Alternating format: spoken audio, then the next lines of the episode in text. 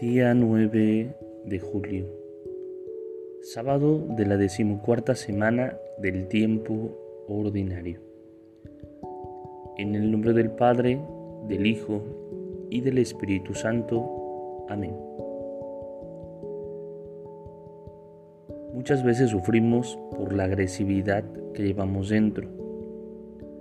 Algunas personas reaccionan mal con agresiones o ironías otras se callan, pero se aíslan resentidas. Hay muchas tensiones interiores que nos llevan a sentirnos mal con las demás personas. A veces hay cosas que nos molestan y no sabemos bien por qué. Otras veces sentimos rechazo por cosas que no son tan importantes. Es necesario llevar calma y armonía a ese mundo interior para que no desgastemos tantas energías inútilmente.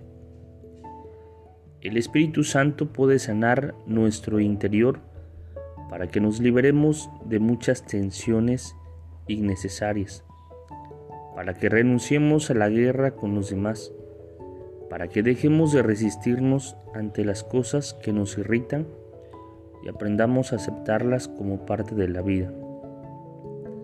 Si dejamos que el Espíritu Santo nos serene en un momento de oración, podemos decirle no a la violencia interior y optar sinceramente por la paz del corazón.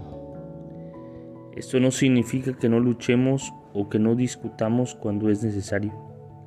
Solo significa que aprendamos a hacerlo sin perder la calma interior. Con la gracia del Espíritu Santo podemos lograrlo, porque Él es el dulce Maestro interior.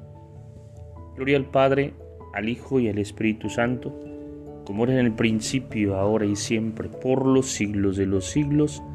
Amén. Espíritu Santo, fuente de luz, ilumínanos. Espíritu Santo, fuente de luz, ilumínanos. Espíritu Santo, fuente de luz, ilumínanos. En el nombre del Padre, del Hijo y del Espíritu Santo. Amén.